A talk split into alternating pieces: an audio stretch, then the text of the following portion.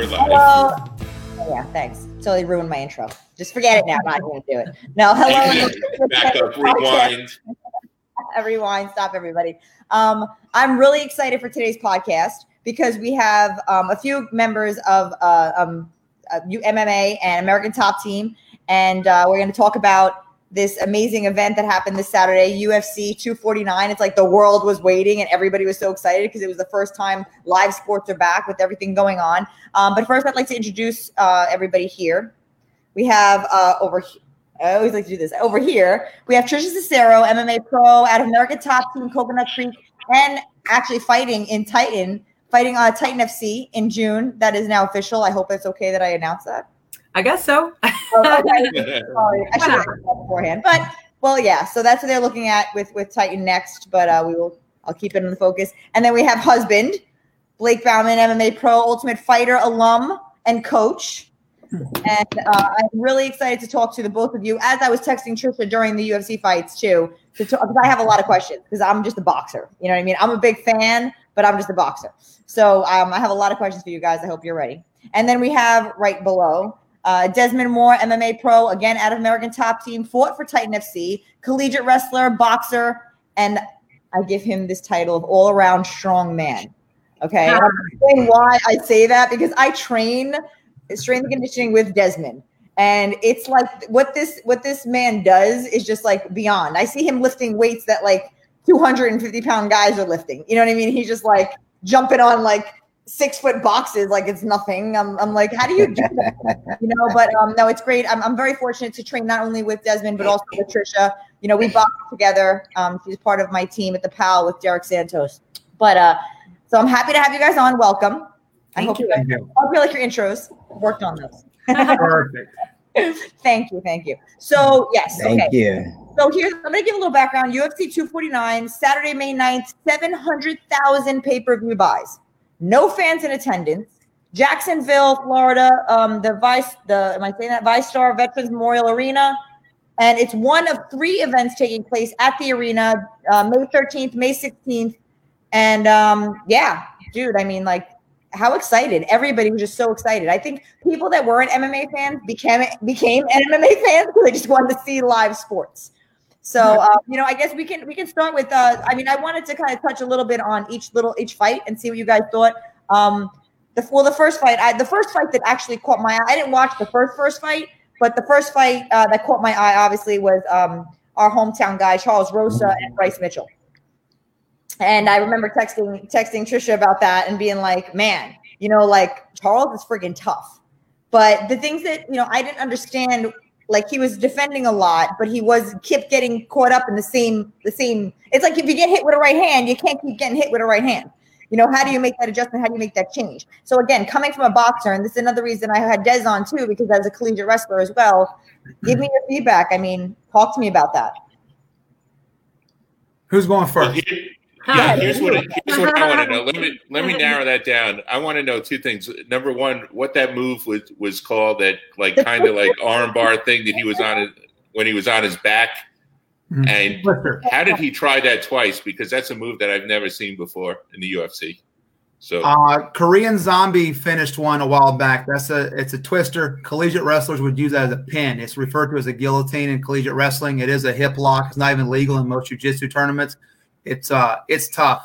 It's uh takes a certain kind of attack pattern to really even be able to get into that. And if you don't come from wrestling, especially, um, how do you get how do you get stuck in it twice? I don't know. I have to reserve kind of what I'm going to say about that. I used to be um, one of Rosa's main coaches. I drove him around uh, the southeastern part of the country. I had a lot of time invested. He was a very very good friend. Came to our engagement party. I've known her for a long time, so my my personal critiques will be kept personally. Um, he once again, just to like it, boxing. Whenever you know, you just know that in the last second of the last round, you can still land that left hook and take them out. You fall in love with it, and you kind of forget your other weapons and sharpen your other tools. Yeah, it's kind of a situation where it felt like Rosa really abandoned his high level jiu-jitsu for a couple of tricks that he's probably had success with in the gym with certain guys, and when it came time to reach to the tool if you ask me. Getting some. Hold on, we're getting some noise. Is that Des? Oh, you muted him. Oh, okay, we muted him. Go ahead. Sorry about yeah. that. So, Des, I'll turn you on, but just give me a thumbs up when you're settled, when you're not moving anymore, and I'll turn you back on. This is important information because I'm really into this right now. Yeah, what is this? Is this like an advertisement? You trying to sneak in behind your head on the mirror here, Desmond? I see go looking on your back or something. so what you're, so going back to what you're saying, Blake, about yeah, there is that one move that you constantly know, you know, and then you start getting comfortable with it, but obviously the other person starts to recognize it and knows how to do it. Correct. Okay. Correct. Where he has a couple tricks. He kept going for a leg lock that may or may not have been there. His coach was calling for a Kimura, even though he was not really in a position. It's a very low percentage. Guys sell DVD um, instructionals and you know Instagram ads for learn this unstoppable Kimura trap series, and they have luck against guys that aren't familiar with the series. But once you learn it, like anything else, once yeah. you learned it, you learn how to stop it. And um, he was putting himself in bad positions, waiting to catch that one slick submission, much like he did in his last win. He was in a terrible position, getting the piss beat out of him, and he called a nice little armbar he's been doing for 10 years. Um, I feel like he didn't have enough emphasis and importance on scrambling and actually wrestling and improving his position, and he was willing to concede bad positions, hoping that a trick would be there. Mm-hmm. Just like boxing, wrestling, or music. You got to stick with fundamentals to, to go a long way. And he kind of abandoned his fundamentals, in my opinion. A yeah. great friend. I love the guy. I would take a, take my shirt off right now for him, but he abandoned fundamentals for a couple tricks, and you see why their tricks are not fundamentals. Yeah, and I think that's what a lot of people. Trish and I were talking about that because to somebody like myself, that's not familiar with wrestling, although, you know, my cousins wrestled, I watched it. I started to learn about jujitsu and ground games a little bit more because before I was like, I need encyclopedia to know what the hell's going on. I don't mm-hmm. understand any of this, you know, but now understanding that aspect of it, I mean, he was in some pretty like compromising positions. And the Very fact bad. that he got out of those positions just speaks to Charles's resilience, heart, and toughness, but lacking in the technique. It's it's not even that he's lacking in the technique; okay. it's that he was putting himself in a position where he couldn't utilize good technique. Okay. Okay. okay. I personally have held Rosa in chokes that I've put high level guys to sleep with for three minutes, and he just never goes out. I've never seen him go out. I've seen the best grapplers in the world choke Charles Rosa, and he's never gone to sleep. So I knew he wasn't going to tap. But once again, you get overly comfortable in the fact you're not going to to sleep, and now you've lost half a round and yeah. you can't get it back. What really impressed me too was just that, you know, his neck injury. I mean, yeah. He, yeah. Had, he, had, a very severe neck injury, and he made his first comeback was his last fight, wasn't it? Mm-hmm. Yeah. He, he, won, and then you know, and he then he had, he had to have the neck surgery touched up. He, he was actually cut twice. That's why now I'm like, dude, you're in these positions with this neck injury, and you're still like, no. He completely was like, I'm going out on my shield, whatever I got to do. So I mean, I was totally like, it was a great fight. I mean, to start the night off for me, because that was the fight that I really wanted to start off the night with. Right. I was so excited. You know, um, Des, is there anything that you want to say about uh, about Charles? Did you train with him? Did you wrestle with Charles? I've moved around with him, uh, not not often, but I've I've I've been able to feel out certain uh, positions with him before, and obviously he's a he's a very technically sound fighter, you know, and and he's his his grappling is he he's not a uh, he's not a newcomer to the grappling. Okay, so um, it's he's he's very tricky in in different situations, and and you know when you speak at something like uh, like this, I, would like to speak on like a, a, broader level, just for for all you know combat sports or all um, martial arts. So if we're thinking you know wrestling, which is where I can talk from, it's just like any other sport that I have to you know learn a, a, a system and I start somewhere and then to improve, I, I move forward. So he knows, he knows the system at which he fights at. He knows grappling. And again, I think it comes back to when you're in there, you don't have time to think and you you you do what you do what you do in the, the spur of the moment and you want to hope that you've trained enough things to have that muscle memory. So um, if if you continue to do something, that means that you're probably training it a certain way and and hoping that it would happen. You know what I mean? But uh, mm-hmm. across the board as far as a, a, grappler. He knows what he's doing, and I'm sure he's going to look back and, and make his own assessments of of the fight and like you know I should have went here, I should have did that. But at the end of the day, you know the the fight's in the past now, and you just got to learn from it. So yeah. again, it's about going back to the the fundamentals, whether that be like that. you know what I mean, and and and knowing you know when to hold the position, when to advance in the um in passing, in in this, you know, just like any sport, like you know wrestling. If if I keep trying a move that's you know, I got somebody with once, or it might be a one trick pony type of move, you know what I mean? And I'm not focusing on my position or those basic fundamental aspects of wrestling, then I put myself in a situation for the match to get away from me. So, you know. yeah, I mean, I can totally relate to that with boxing. You know, the jab is always go back to the jab. When all else fails, you go to the jab. If you're not going to jab your way in, you're going to walk yourself in. You're going to get caught. You know, you're going to get held up. You're going to get yeah. something. You're not focusing on your distance and keeping your range and stuff like that. But um, but that was a great fight. So, um, and Bryce Mitchell wasn't, uh, you know, he wasn't just a guy who's going to come in and lay down for him. Obviously, you know what I mean. So they were speaking very very about him as well. He's Is a very, very high level guy. Him? I was unfamiliar with his background. Tough guy from Arkansas. He actually had probably the most gruesome, uh, gruesome injury out of uh, out of competition that you'll ever hear. Really? Um, yeah, yeah, yeah. He was um, doing house repairs on a ladder and he put the power drill and pinched it between his legs, and the oh. drill went off and caught his genitals and tore his scrotum open. Oh my god! Did they? They didn't say that, that on air. Terrible! Oh. Wow. he actually yeah. said to Charles, "You may take my arm off, but I ripped my own nutsack off. I'm not worried about my arm." that was part of the pre-fight trash talk, and it's 100 percent yeah true. True. But he was but only fighters. I swear, only fighters. Oh, wow. not put it on the ladder. Yeah, right. Exactly. put it on the ladder. Oh my gosh! So I mean, but his background now, his I mean, he was amazing. I mean, his wrestling and his I mean, his ground game was phenomenal. I thought the both of them, for my opinion, the both of them. Um, if I'm going to critique striking, terrible terrible. Like hands down, I thought the both of them were terrible. I had like 45 seconds to look at in the whole fight. Oh gosh. And I'm, that's the only thing I can critique on because yeah. that's what I know. But I'm like very, very high level grappler, very high level grappler. Okay, okay. Yeah, that makes sense. That's why and the two of them seem more comfortable on the ground yeah. than standing up. So it was uh, yeah, that was very interesting. And to kind, of, to kind of reference what, what Des was talking about, Des, I don't know, have you ever had Charles on your neck before? No, we. I mean, we've drilled certain positions when it comes to that. You know, like our, our MMA jiu-jitsu stuff, yeah. but um, not not in like live goes and things like that. His guillotine, D'Arce, anaconda, necktie, his whole front headlock series is is as good as you're going to find in the training room, and that's why he's willing to concede the takedown to get the neck. And at the highest level, you cannot give up. You can't give up position because now the other guy's got too much steam. Mitchell had the had the momentum, and you never can get it back. Yeah. And um, yeah. one judge gave all three rounds 10 8. And I don't think that that's completely unfair. Yeah. Yeah. I mean, I'm still learning how to score. that's why, Coach Trisha, by the way, Blake, I'm inviting myself to watch fights at your place. Uh, your wife. here. No, because I want to understand. And I was like trying Take to. Take off your shoes at the door. Huh? Take off your shoes at the door. Of course, of course. I'll even bring pie. Okay. I'll even bake.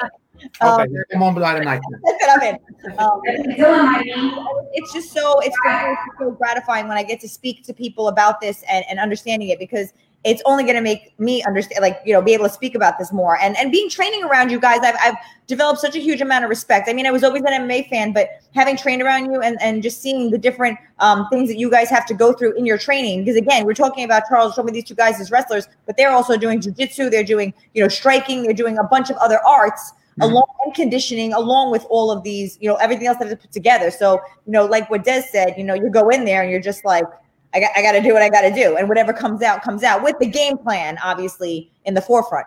But uh, there's just so many things that can happen, and that's why I think MMA is so exciting. Um, which leads to the next fight, which I was talking to Trisha about because I was a little bit disappointed. Um, I'm a fan of Michelle Waterson. When I fought mm-hmm. Dennison, uh, she was in her corner, Nohim's corner, because they all train uh, with Holly. And I mm-hmm. fought Nohim Dennison um, 2014 or 15, and it was uh, Jodie Esquibel and, uh, and, and Michelle Waterson were in her corner. Mm-hmm. And uh, it's great. Nohim Dennison, very good fighter, but MMA fighter. She was a boxing. She had some boxing experience. She was like five and two or something like that.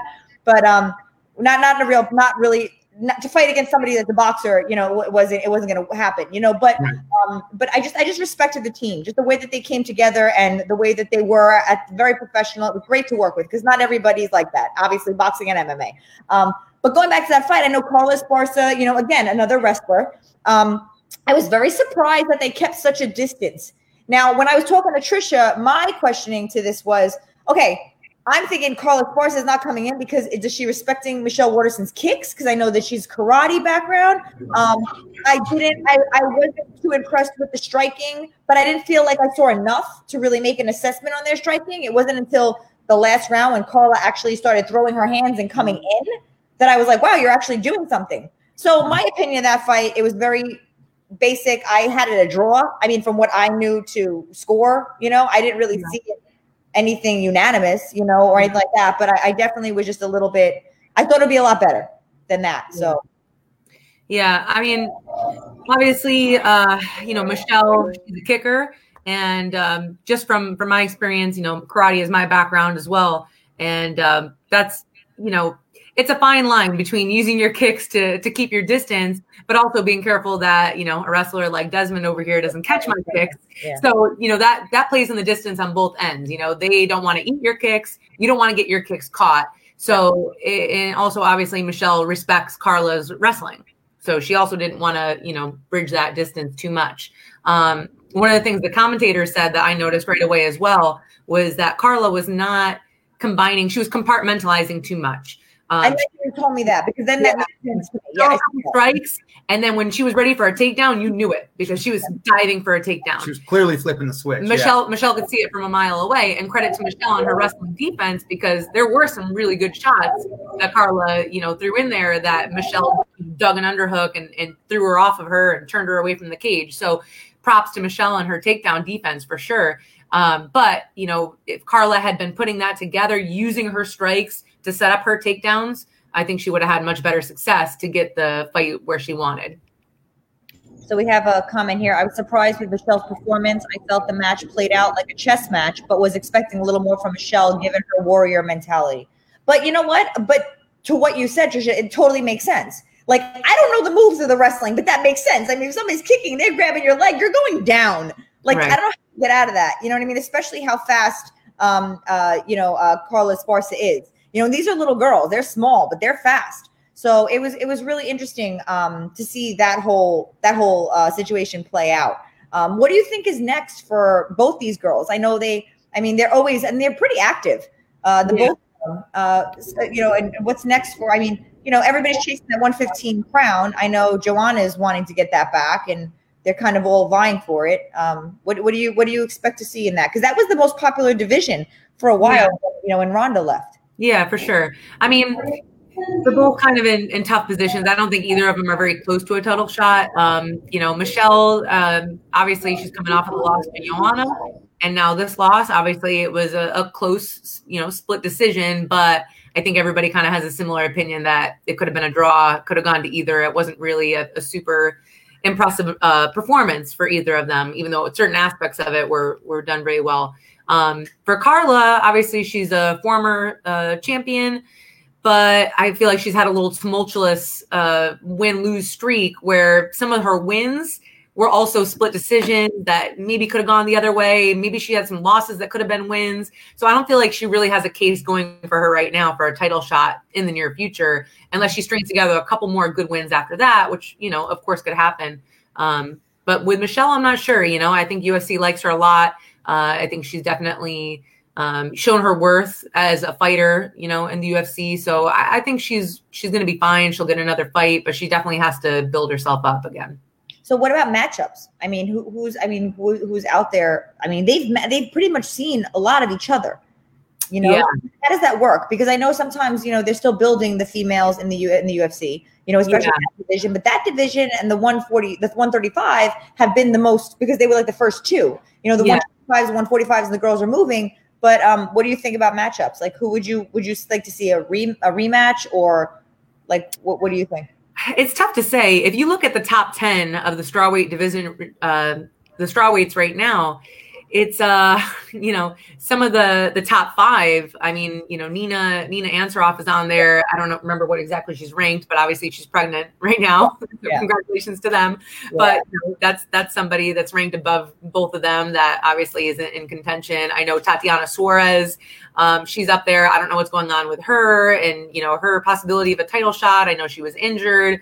Um, felice uh, yeah Herrig uh, coming off of a ACL injury. She might yeah. be getting back into the mix soon. So there's been a lot of like inactive straw weights or a lot of them that maybe just came off of a loss or one but are injured. So I'm really not sure. I'm not, you know, it's not my weight class. I do yeah. obviously watch and, you know, obviously I have a lot of teammates in that weight class. Um, but I'm not sure. I, am not sure where all of them are at right now. Obviously, Angela Hill. Um, I was just going to say her. I was just going to say that. Yeah. He's fighting Claudia Gadelha. Yeah. And I, for- big win. I forget who Claudia was supposed to fight. Claudia was supposed to fight somebody that got injured. And okay. Angela, of course, being Angela Hill, you know, she's fighting for like the 12th time this year already. and it's uh May.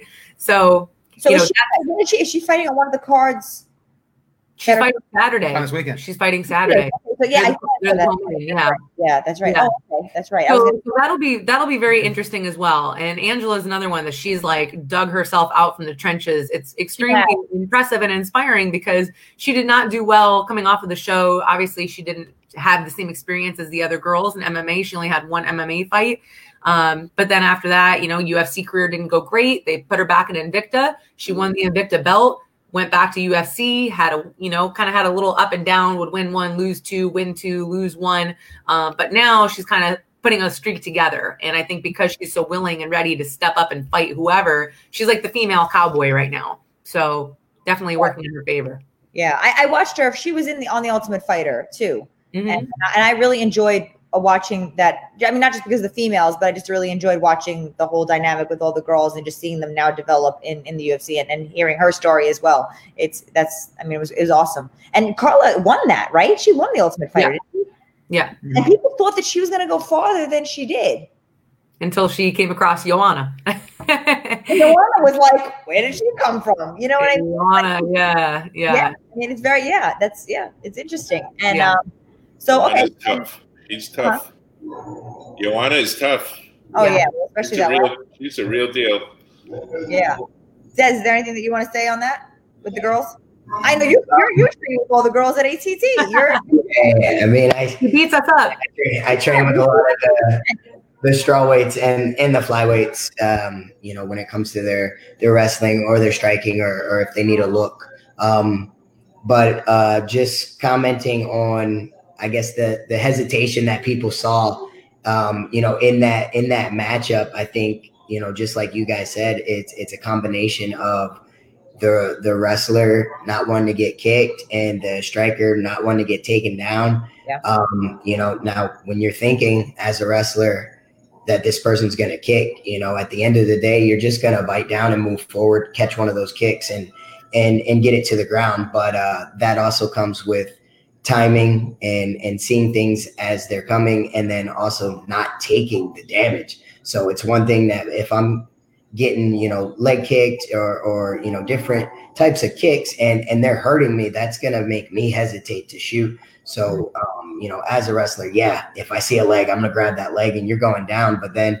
if you're getting hurt by something it's to it's to make you slow that idea down a little bit. So we you know we have to you know we would have to ask her what what was going on there if if she felt you know the kicks or if she was just timid because of the possibility of the kicks and that plays a huge and, role and, and, michelle's longer than her michelle's is michelle taller than her i thought michelle oh, she's longer I mean, let's Ranger. leave a little bit. Yeah. Yeah. I, I, thought that. But you know, it's funny because I feel like, you know, I love the best MMA fights to me are the most well rounded athletes. And I just felt like in these two fights that we're talking about, I don't know if it was matchups, maybe, but I felt like there was a little bit missing. You know, they were very much, very much kickers and very much wrestlers, or very much wrestlers and very much, you know, wrestlers. You know, there wasn't there wasn't really the good the balance of the striking and and all that and all that that went along with it. Yeah, and one last thing I'll say is, you know, I think psychologically it also might have been a factor for Michelle coming off of that loss to Joanna. Uh, yeah. I think that was, you know, a really hard loss for her. Yeah. Um, So, you know, we've all been there. all of us uh, uh, that have, fought have had a tough loss. And the next fight, you're maybe a little bit apprehensive. You sure. don't want to risk too much and lose, but you know, you have to do enough to win. And it's finding that balance. So I didn't see that like old aggression that you would see in Michelle. Yeah, I, I, I, agree. I felt the same way. Yeah. But I felt the same way from um, a little bit with Carla too. I felt the two of them, I've seen them way more aggressive in other yeah. fights. Again, I know, listen, styles make fights, and especially in what you guys do, there's so many different styles that it's just it's it's very different. But I think that's why they make such great fights in, mm-hmm. in MMA. Um, so going to the next one, I know we had, and we could touch on these. You guys talk as much as you want. I'm just kind of like um, the Niko Price and the Vicente uh, Luque. Uh, good, uh, yeah, good fight. I thought it was a great fight back and forth with the stand up. I was impressed with the stand up because you know me, I'm just like, okay, let's see what they got here. So I was, I was impressed with that. Um, and Niko's face after that fight, I mean, the eye was swollen shut. I mean, it was, and clearly, obviously, you guys with the smaller gloves, it's you're going to see a lot more damage to the face with that than you are in boxing. So, um, you know, I don't know their backgrounds. Talk a little bit about about that. I mean, I, I used to train with Niko. He is okay. he's oh, a, good, a good bit, and he's a he's a handful. Mm-hmm. Uh, he's more than a handful. He's also a, I mean, he's he's a wild man who, as you see, his face is exploding and he's laughing and lapping his tongue around. He he loves it. He loves what he does. For worse, you know, that's what he's into. Oh. And when it turns into a firefight, he enjoys it like some people enjoy a movie. And um, what he lacks with clean technique, he makes up for with enthusiasm. I'm a huge, huge fan of the guy. Yeah. Uh, Vinc- uh, Vicente Luque, uh, just really one of the better put together strikers on the card, in my opinion. Um, they kept saying that he's not. Neither guy's a defensive fighter. I think that Vicente Luque's de- defense is very good. His counter strike is very, he's I, aggressive, yeah, but he's also got good defense. You can do both. Mm-hmm. Um, I think he's a very impressive striker. I know that his father is some kind of long time um, kickboxing instructor, and then he's also a black belt in Brazilian Jiu Jitsu. So he does come from a kickboxing family lineage and a Jiu Jitsu background. He is a well rounded fighter. Niko is like a Charles Rosa, a super hyper aggressive grappler with whatever he can get. He's got to be the only guy in UFC history with two knockouts off his back. You wow. know, um, so um, yeah, and you you got to think counter punching is defense and he was a, and they were both good counter punchers. They were both landing uh, counter strikes, which and they were timing it really well. It was it was a great fight. But you know what? I was texting Trish on like. I mean, I see. I mean, I guess when I'm looking at defense, you know what straight I mean? Straight line, yeah, too much straight line. And yeah. I know it's hard for me to kind of like, I'm like, all right. And like we talk about, you know, Trish, when we spar, you know, I'm like, listen, I can't tell you to move like a boxer in there because you got to worry about all these other things happening.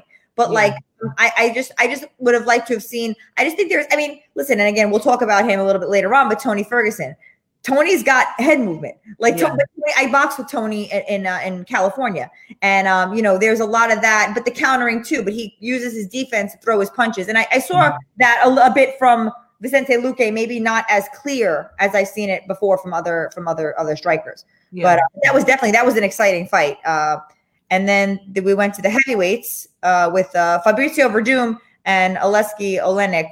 That was a split decision. That's Dez's uncle, Aleksei Oleinik. Did you know that? Not right. now, when you look at a guy, you know, like uh, uh, Aleksei, it's like, man, he's got so much mileage, and you're like, how does he keep doing it? dude. They do. They do. They do. Um, I mean, I think I was telling one of one of the wrestlers the other day, like, you know, how many fights that Aleksei actually has, and it's ridiculous, you know. But to the gym and and he's he's he's happy and he trains, man. He just puts his work in, and it, it's just in his mind that I'm gonna just keep doing this. I'm gonna get better. I already, you know, everybody out there knows what I'm really good at, so I'm gonna just keep correcting the small things, whether it be positionally, whether it be with his body, whether it be, you know, adding a little bit of striking, you know good what I mean? Day. It was a good day. Yeah. To get better because he's so good at what he does already. You know, it's funny as a, as, as a veteran fighter myself, and no disrespect to them at all, but I was just thinking, I was like, man, I can tell these guys are veterans because they totally have dad bod but yet they're in there and they're just like they're just like going you know what i mean like it doesn't matter they have this experience and they have this knowledge and understanding that it doesn't. Their bodies have been through so much. It doesn't matter what it looks like. Their game is Right. That was that was really. I mean, I was thinking that as I was I was watching. it, I was like, but I know Fabricio Werdum from from uh, Venice. You know, he's got his gym down in Venice when I was in California. You know, and I trained there uh, a couple times boxing, just working on striking with some of the girls down there. So it was it was really a really great experience. But um, just knowing how long they've been in the game and knowing all that and seeing those two fight each other. Um, but were you happy with the decision, the split decision? I thought that Alexi for sure won. Yeah, I thought I thought he for sure Yeah. won. There were parts where just you could just tell that Werdum wasn't comfortable in there. And um, Alexi's been working a lot with with Polly, by the way, with uh with with Polly gloves to really focus on his striking. Hey, I read a stat that he's like the third person in UFC history to have five wins in their forties. Oh wow! Um, in the UFC, along with Randy Couture and um, I forget the uh, I don't want to shortchange anybody, but um, yeah, because Alexi's got like 80 fights that are documented professionally, and I can guarantee you that there's Russian fights that are not documented. The guy has hundreds of oh hundreds yeah, for sure. Yeah, for, for sure, and he is insanely strong. He has picked me up by my head and carried me around the mat Oh my god. um, at a, by my neck with his choke, he's walking around the mat with an Ezekiel choke while Oh my feet. Um, insanely strong, insanely tough. And dad bod, because he is a dad, he brings his kid. I mean, Dad, you probably train kid, right? I know Quinn does, and you guys do. And so he has his kid in the gym every day with him, in the sauna with him, and uh, it's crazy. So now he's he's living the dad bod life to the fullest. He's the Yeah, best. Well, he's winning it, and he's making. That's going to be the new the new thing. I mean, to be able to move like that and do what he's done. I mean, no, absolutely. I saw him at Dr. Gelb's yesterday. Nothing broken. They were doing X-rays on him. Nothing broken. No injuries. So he's uh, he's good to go. Nice. So So, uh, hard fight against one of the greatest all-time heavyweights, right? Fabricio Werdum. Yeah. Um, so, and I forgot, I forgot to mention, like you. So you you're commentating too for XF. What is it? F, XF. XFN? yes. Yes. Okay. So I wanted to mention that. I forgot to mention that in my notes. Thanks, Matt. You're fired. no, uh, no, but that's that's another. I mean, you have the knowledge and ex- not just the experience that you have, the knowledge that you have, and just having seen what you've seen. You know, it's uh, you know, it's great. It's great to have you on. I really appreciate the two of you for coming on. Of course, Des too. Um, and then we're going to okay. So the uh, Pettis and uh, Cowboy. That was something to watch, right? Yeah. Holy cow. So, man, Cowboy, I've always been a fan of Cowboy. Like I've always I've been a fan of his. I just love his personality. I love how he comes out. I Not. or just like yeah, I mean, yeah, how can you not? People's champ, you know? Yeah, he really is. And man, he fights like hell every fight. Win, lose, or draw. You it's like you forget because the fight was that good. Right. Well, the other the other thing I love too is the way he handles defeat. It's on to the next. It's That's the right. fights in the past. I mean, obviously it was a it was a very you know devastating loss to you know how he lost to Conor. Right. Uh, very Not that long ago. I mean, criticized and you know just get back on the horse. Like that's what I respect about him as a fighter. That yeah, takes yeah. his loss and shrugs his shoulder and okay, who's next? What's the next But when fight? he wins, when he wins, it's just like you're just so happy and elated for him. You know what I mean? Like Yeah. you just like the guy. For sure. And Yeah. this, this has to still feel like a win for him, right? Considering the last time that he fought Pettis, he got he got smoked with a body shot early. That's right. Yeah. Um, I, I mean, I don't know if it's inside information or not, but he does have certain issues. Uh, like I think he had diverticulitis or something, or ulcerative colitis. He has, and he's been finished with body shots a few times. Dos Anjos has done it once or twice. Uh-huh. Uh, Pettis did it. He's been finished with body shots. Um, so in this situation, and he also got hurt uh, low with Conor as well. Um, I, I believe, or from a body kick. I could be I could be incorrect on that. I expected it to happen, but um, in this where he took a lot of shots that he. Uh, and maybe that's the weight class. Maybe it's he's better suited for a heavier weight class. He can take a little more damage, but Yeah. um, Mm. but um, compared to his last fight against Pettis, first of all, compared to any fight that you're going to see, this one deserves to be appreciated. This was a Oh, very fun, very very friendly fight between two guys that are as entertaining of strikers to watch as you're going to see in MMA. Mhm. Um, so they delivered what they should have, and I love the fact that when they read the decision, Pettis shrugged and said, "I'll take it." Yeah. I think that's, that's, Yeah. that's the perfect way to sum that fight up. Whoever Yeah. wins, who cares? I'll take it. Yeah. yeah, yeah. And that's what I love about. I mean, I love that, especially about MMA. It just it's very different from boxing, and I'm not knocking boxing, but it's very different. Like you guys have the team atmospheres too. That's something that I've mm-hmm. noticed. I'm training in at American Top Team and training in tons of different boxing gyms around the world, you know, I just I always notice that there's the camaraderie feel of the teams when I come, mm-hmm. regardless of what goes on inside the gym. Because listen, we all have that, but you mm-hmm. guys work with each other. You know what I mean? So that, that mutual respect is like automatic. Yeah. You know, and so when you fight another MMA fighter, you guys know. You know, it's like it's automatic. I mean, it's there in boxing too, but it- it's different. You guys are holding mitts for each other. You guys are. I've never. I mean, I. I, I, can't say I've never felt it, but I felt it. I feel it different training with MMA fighters, even if I'm strength and conditioning, like with Dez. You know what I mean? It's a different, like checking in on me after the training session. I've had boxing teammates do that before, but the consistency that I have with MMA fighters, um, of, of that, of that, that, that caring and that camaraderie, like I've, I've, I've, I just love it. You know, I am, I'm like, damn, how come I didn't do mixed martial arts? You know, like, you know, it- seriously, no, no, I ain't doing it. It's done. Come on to the dark side. Des will wrestle with you. There you go, right I there. I want to get a gi. I told Phil he owes me one, so um, McGee? a gi. Yeah, I want to get a gi. I can't wrestle with that on, but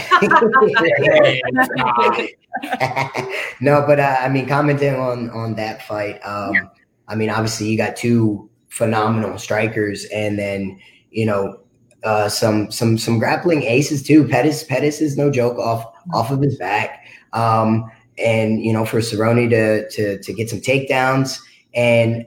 And I believe it was either earlier this week or maybe last week, but a recent interview, he was just like, you know, the wrong guy showed up to the last fight. You know what I mean? As far as when you're thinking uh, Donald Cerrone and when you're thinking Cowboy, you know, you, you got to go somewhere to to step in that cage, and he's got to go to Cowboy. That's his lifestyle. That's his mentality. And he said the wrong guy showed up for that last fight. So I think you know, for him to come out and put on that performance, he's he's okay with what what happened. Obviously, you don't want to yeah, you don't you don't want a loss, but you can be more content with that than the last outing. You know, Yeah. Exactly. Yeah, it's true. I mean, I, and I, of course, obviously, in boxing, I mean, Ma, my mother's watching a movie and she's in the background screaming. Oh! Ma, podcast. they were on her phone watching. They're trying to be quiet. Doing it. I Must be a good movie. put it in the bedroom now. I think I'm. I have somebody caged in my apartment screaming. anyway, back to MMA. um, okay, so then we got to the main card. We got the heavyweights. We got Greg Hardy and Yogan Nakashima. I, got opinions, but I don't know. I mean, what do you guys think of that? I mean, I, I'm just not. I'm. I, I mean, I, not that I don't like Greg Hardy, but I just don't see excitement. I don't know if it's because I'm spoiled with like other fighters and excitement. I don't. I don't know. I don't see. And I, know I'm not saying like I just. I just can't connect with that when he fights. I just can't connect. I mean, he's only been fighting for two years. Okay. So, I mean, you know, most of us had at least a few years. But why put him? I mean, putting him before Cowboy and Pettis on the main card, dude. Like that's where I okay. I feel like main card. Okay, here we go. I'm like after that, I got to go to that, and I think that's. I mean, does that make sense as a You're fan? not wrong. You're not. Okay. That makes a lot of sense. Who can explain that? Who can explain that? I Is, mean- is Hardy a bigger draw? I because Casual of his fan. background. It's, He's a Brock Lesnar. He's a CM Punk. He's going to bring in eyes that maybe don't know MMA fighters, but they know that he's an NFL Pro Bowler. Okay. Uh, he's he's oh, competed absolutely. at the highest level you can compete in the in football. Um, he also has had fights where he put on very very bad performances a few minutes in because his conditioning failed him, and it sooner or later you have to gain confidence in that again. And until you do, it's always in the back of your mind that I was too tired to defend myself that one time. That's in the back of your mind. And I feel like fighters are tough As critics. you know, as as a fighting fan, you know, as a fight a fan of fighting and a fighter, I, I I'm a hard I'm I'm a hard critic on on watching. You know, when I'm going to say I like somebody, I'm a fan of somebody. But um, they were uh, joking. I remember he didn't he have an asthma? They gave him an asthma pump in Yes. one of his fights. I know they were comment. I remember that fight, and then another fight he got disqualified for something else Yep. when he hit the guy when he was down. I don't know what. I, Yeah. He needed down. you need a down yeah. fighter, yeah. Yeah. I think that's what's kind of rubbed me the wrong way a couple times. And as a fighter myself, I'm just like, dude, like I know. I mean, I don't do MMA, but I know what it's like to get in there and, and, and maintain your composure. But again, like you said, you know, he doesn't have that much experience as a fighter, and and putting him on these main cards is maybe putting a lot of expectation For sure. I Yeah. don't know it's the, the the the expectation. I think he expects high things of himself. You have to you're a professional athlete, and especially at the caliber of professional athlete he was. Um, I think he shows up to the gym just like everybody else, trying to get better. And I think he, he works. And I mean, if you actually speak to the guy, like yeah, you can you can listen to you know what the the naysayers say and the people the haters say, but when you just have a conversation with, he's he's just an overall great person. You know what I mean? And he wants to prove that he belongs here. So each time he goes out, he's gonna try and add something that he didn't have the last fight. And for this one, if he's gonna take something, I mean, he he did an interview. Uh, I- think his post fight interview, he was like two words, Steve Bruno. You know what I mean? He said his condition- you know cardio, is, you know, they're running the pad, the combos, and whatever, but he felt better. So for him again that's that's that's progress and that's all you're looking for is to make progress each fight he he's on these cards he's you know this uh the main event because you know you've got haters that want to see him lose it's like a, a floyd mayweather effect you know people want to watch him lose so mm-hmm.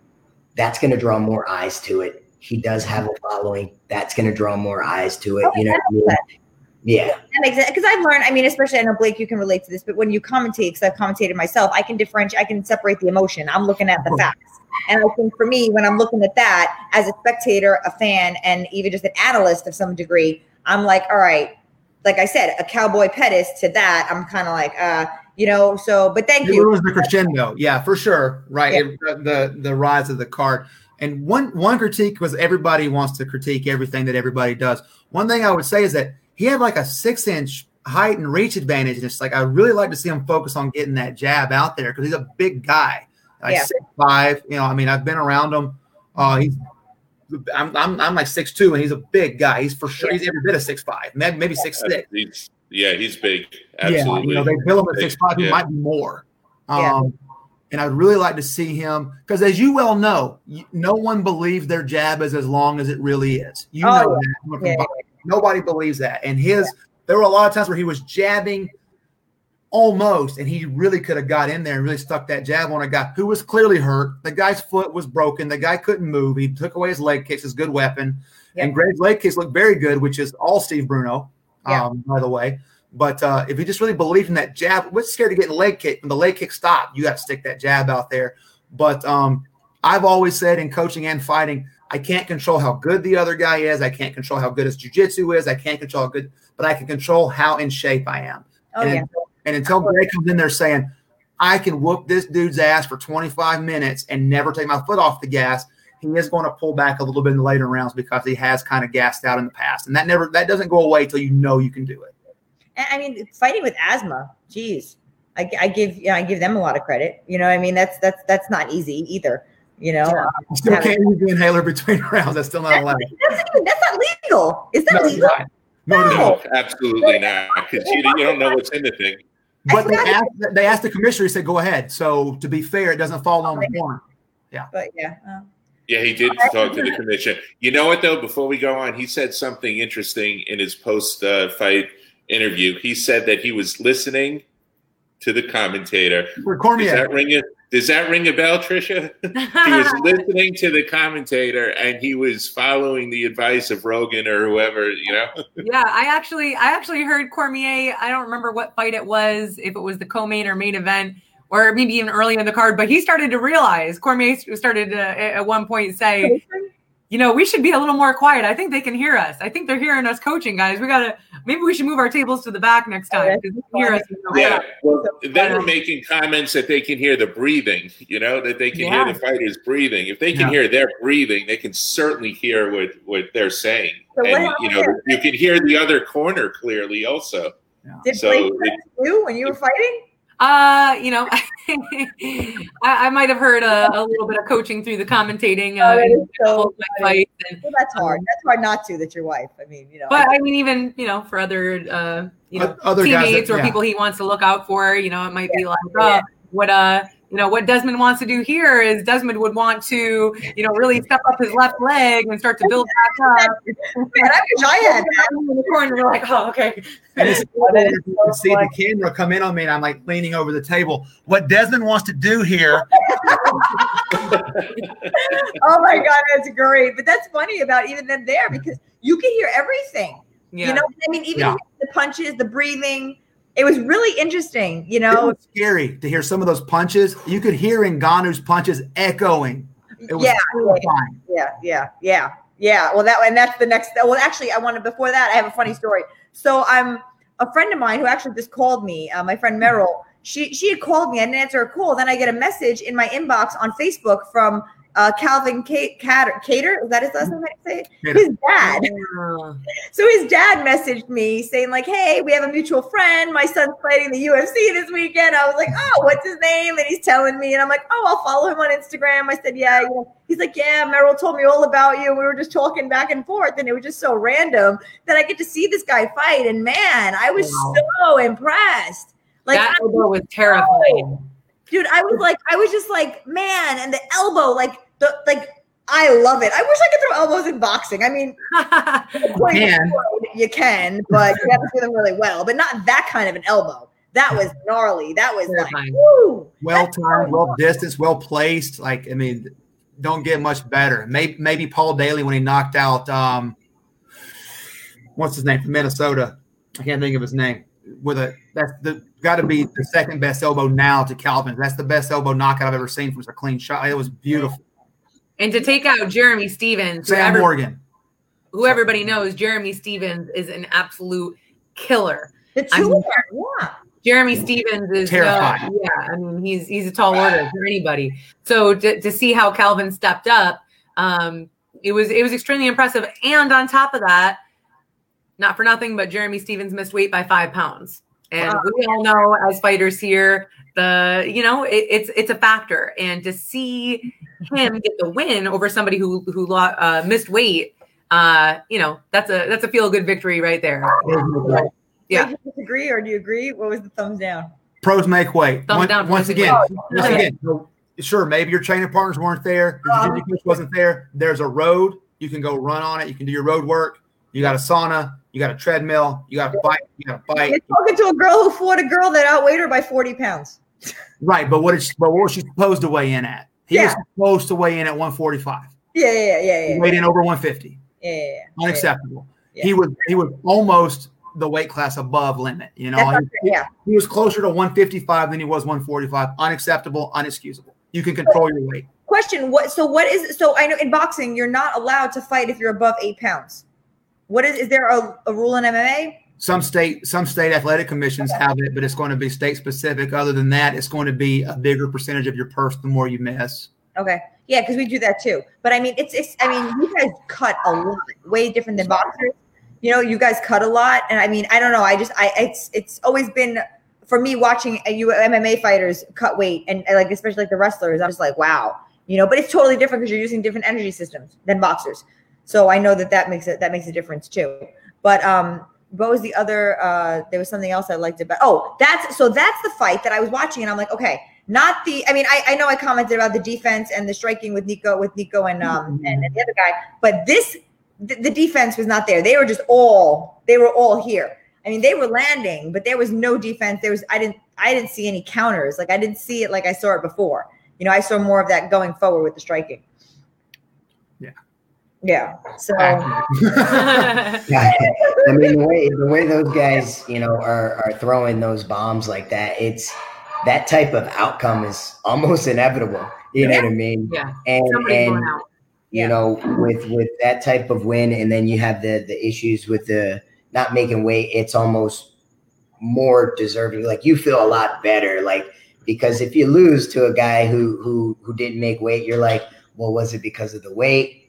You know what I mean? You start to question that stuff yeah. and, and not really look at the loss itself as you as a fighter. You're like, well, he was he was bigger, you know what I mean? So when you can go out there and, and, and get a win when a guy has I'm not gonna say an unclear advantage, but when a guy's just bigger, it sucks. It weighs on you. It's Yeah. it's terrible. Oh, yeah. You know? So when you can go out there and, and do what you gotta do, then it's it's it's awesome. It's an awesome feeling. yeah, more satisfying win. So now going to the performance of the night, the heavyweights, Francis Ngannou, and I'm not even going to try this, but I know it's Rozenstruik, or is it Rosenstrick? Rosenstrike. Yeah, Dude, that was okay. So my the hour. When can you miss it? I'm just gonna use my so 27th, 22nd brutal KO for those of you that didn't see that.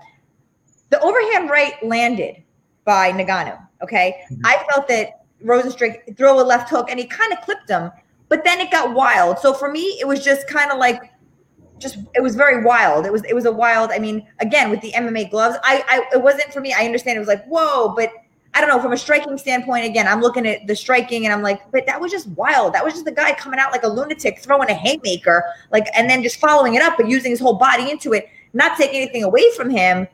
I don't know. You know what I mean? I just kind of was like, mm, I think that's the the difference in a, in approach when you look at some of these KO power MMA guys versus uh, a solid heavyweight boxer. You know what I mean? There's there's there's more technique involved in punching than people realize. Um, but when you're just heavy handed, all you have to do is touch somebody once, and right. Oh, and that's and that. He knows that's he knows that's what he can do. So it doesn't really matter as long as he's not getting hit to Yeah. get KO'd. If he touches you, you're going to sleep. Because, but you know, that's why. Because uh, Rosenstrick, he caught him. If you watch the slow motion too, he caught him with a clip left hook, but it was like nothing because the guy probably had nothing on. It's like he was like going with it, Yeah. and then he came back. So kudos to him for even trying to throw a left hook. Because it's not like he just took it like he just got, you know, he definitely got overwhelmed, you know. But that overhand right was something By fierce. a big guy. Yeah, a you know, big guy. yeah, yeah, yeah. Who was the last guy that Ngannou knocked out and he, he split the guy's lip? It was almost in half. It looked No, like he that had, Alistair. That was that was Rosenstruck. Rosenstruck knocked out Alistair and split his lip. And Ngannou also knocked out Alistair and split split his lip. Was it both of them? And so, No, I'm no, I, I, Alistair, Alistair Yeah. got knocked out with the I'm upper. gonna get his lips checked. I mean, I got to Oh. find the picture. We looked at that picture, Maureen, on one of the uh, podcasts. I showed it to you. And it was like Remember, it it was- was a video game uppercut, and it was brutal. Yeah, Joe Rogan said he he brings you into a gunfight, but he has a bazooka, which is Oh, yeah. which is which is a, a very very fair representation because he was his chin was up so high he was counting lights while he was punching. You're not wrong. He was way up here Yeah. and begging for a counter punch. But what are you gonna you don't, you're not gonna stand your ground against that guy. You can't. Yeah, Um, that, that makes sense. Like now that you're saying, like, yeah, he was. That's why it looked like he was just like. But I mean, like you said, it works. You know, it works. Yeah.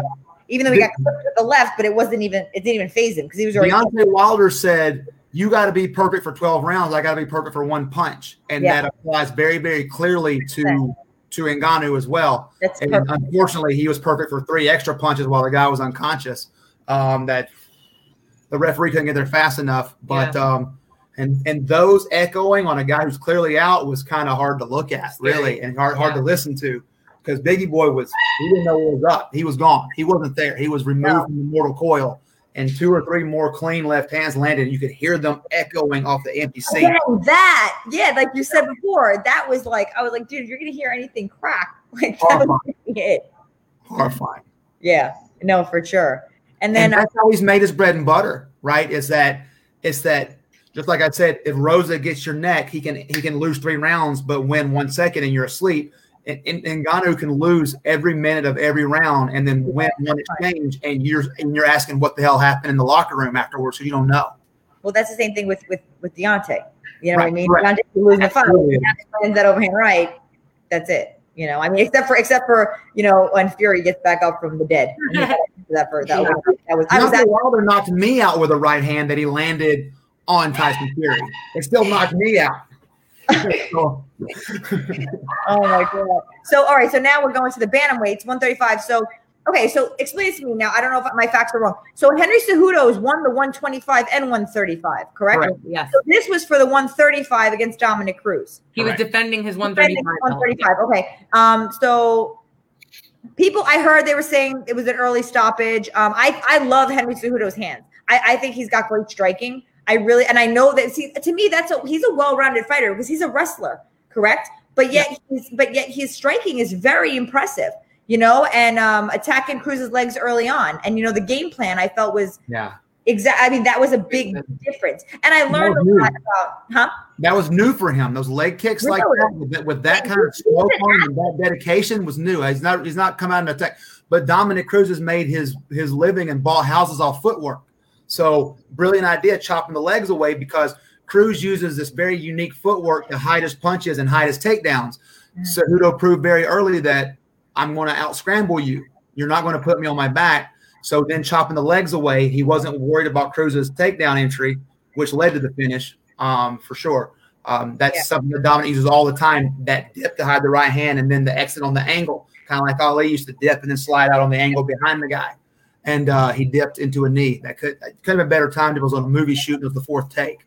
Yeah, and it was a perfect. The game plan was perfect.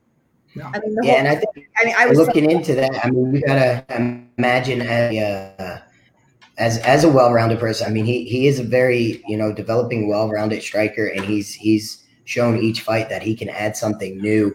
And I think you got to look at, you know, Cruz's, you know, injuries. You got to, uh, you got to, you know, he's got knee issues. You got to imagine that if I can just keep digging at those knees, he's going to oh, slow yeah, down again.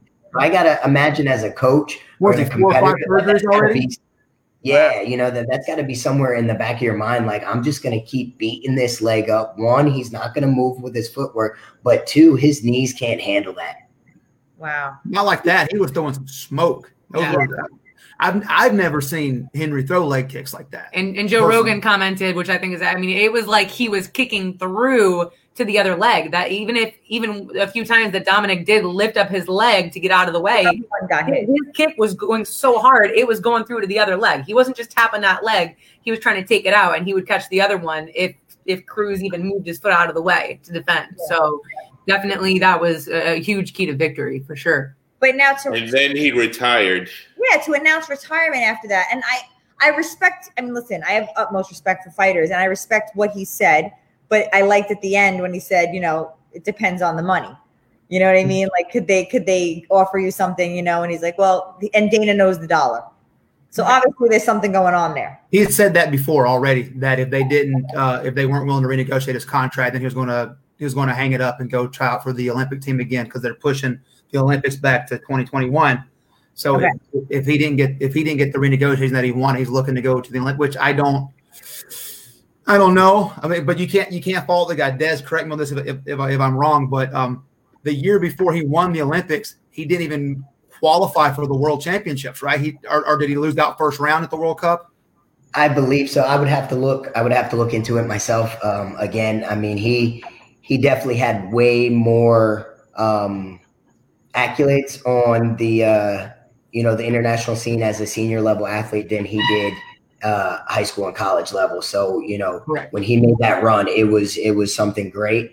And uh, again, you know this this could be tactics. I mean, he could really want to get that itch back to compete on the mat, but I think he's sending a, a, a message. And if he stays if he stays gone, he stays gone. He did say he's happy with you know where he has where's he's where he's at. You know, he's he's got an Olympic gold medal. He's got you know two weight class you know UFC um, championships. Defended both of them.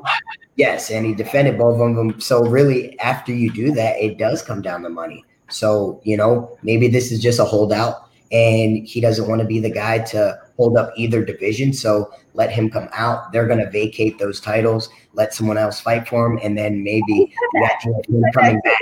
Cool. You know, that was, yeah. I mean, and then come back and do something, make it more exciting too. And, yeah. and you'll get paid what he, yeah. I, um, I hope he does come back. I'm one of, you know, I don't like his cringiness at, uh, any mm-hmm. more than anyone, but I'm not a mm-hmm. hater. I like his fighting, and that's that's really all that counts if he wants to go around and say, you know, I'm Triple C, I'm the best combat athlete ever, and you know, let him do it. I don't care. Uh, I, I, hope he comes back. Really, I don't get. I don't get like um, like I don't care. Like I, to me, it's like like I said like before about the athlete itself, and to see the progression and to see him. I mean, he's just such a solid, well well-rounded athlete, and to see every fight do something new that is exciting. It just it shows it, it's it's just commendable, you know, and it's exciting to see like what's he going to bring next. Yeah. Yes. It's like he's still on his way up. He's still improving. Yeah. You know? Yeah. He gets better. Yeah. He gets better at everything he's good at. And he adds one new tool that you don't know that you have to prepare for. Yeah. We've always got one more thing. And then if push comes to shove, you're not going to put me on my back. Yeah. You know, the, right. you know, I've had conversations. I, had, I spoke to Jimmy Smith about this, and I spoke to um, you know, other other people in in uh, MMA um, about you know what would you say would be the best the best to have, and you know everybody would say wrestling. You know, to have wrestling as your foundation, you know, it always it, it's it's it's a better place to start and then to build around that. That's what they you know they had said to me. They thought, Mhm. you know, because um you know, I guess it's more intricate or jujitsu, you know, uh, from that from that angle. I don't know. Have you guys? What do you guys feel about that? Let's let's throw that one to Des first. He's the accomplished wrestler here. I mean, I mean, I mean, I did. can, I can, I'm sure I could be biased for this, but uh, you know, it's it's all I've known. You know, I I have uh, uh, some boxing experience, so I mean, I've always liked boxing, so I feel like the the two of those are great to have together. But I mean, when you're looking at it from a statistical point, it it has shown that you know, with a wrestling foundation, you can build into something more complete than maybe with a, a different foundation. I think when you get a wrestler that is going to not try and change who he is, but add tools, then you're you're a very complete fighter. When you get a wrestler that wants to become a knockout artist, I think you go down the wrong path. When you get a wrestler that abandons it just to become like a, a, a guard play jujitsu guy, you go down the wrong path. But if you just add to your wrestling all of those things and and become very versatile, I think then you're seeing those complete animals in the cage. The old adage is is that with wrestling, you get to decide where we're fighting. If you're the superior wrestler, you decide if we're boxing on our feet or if we're rest or if we're grappling on the ground because you're the superior wrestler. That was the old adage. But there's also something to be said. You know, I'm not as accomplished as Des, but I do also come from wrestling first and foremost. Um, there's something to be said about those red flag day practices where you're in there and you're going live and it's an hour straight and you don't have the option to quit. And if you have to puke, then you just you you you puke while you're getting taken down. Wait, stop. What does that mean? what do you mean you're going live? What do you mean you're You're puking? wrestling. You're, wrestling- you're wrestling for 50 minutes. I we walk into the gym. Like sparring. yeah, Like, walk- spar- like So you're sparring. Live, live and wrestling is like just doing boxing rounds, sparring after sparring after sparring. That's the thing, just nonstop live rounds.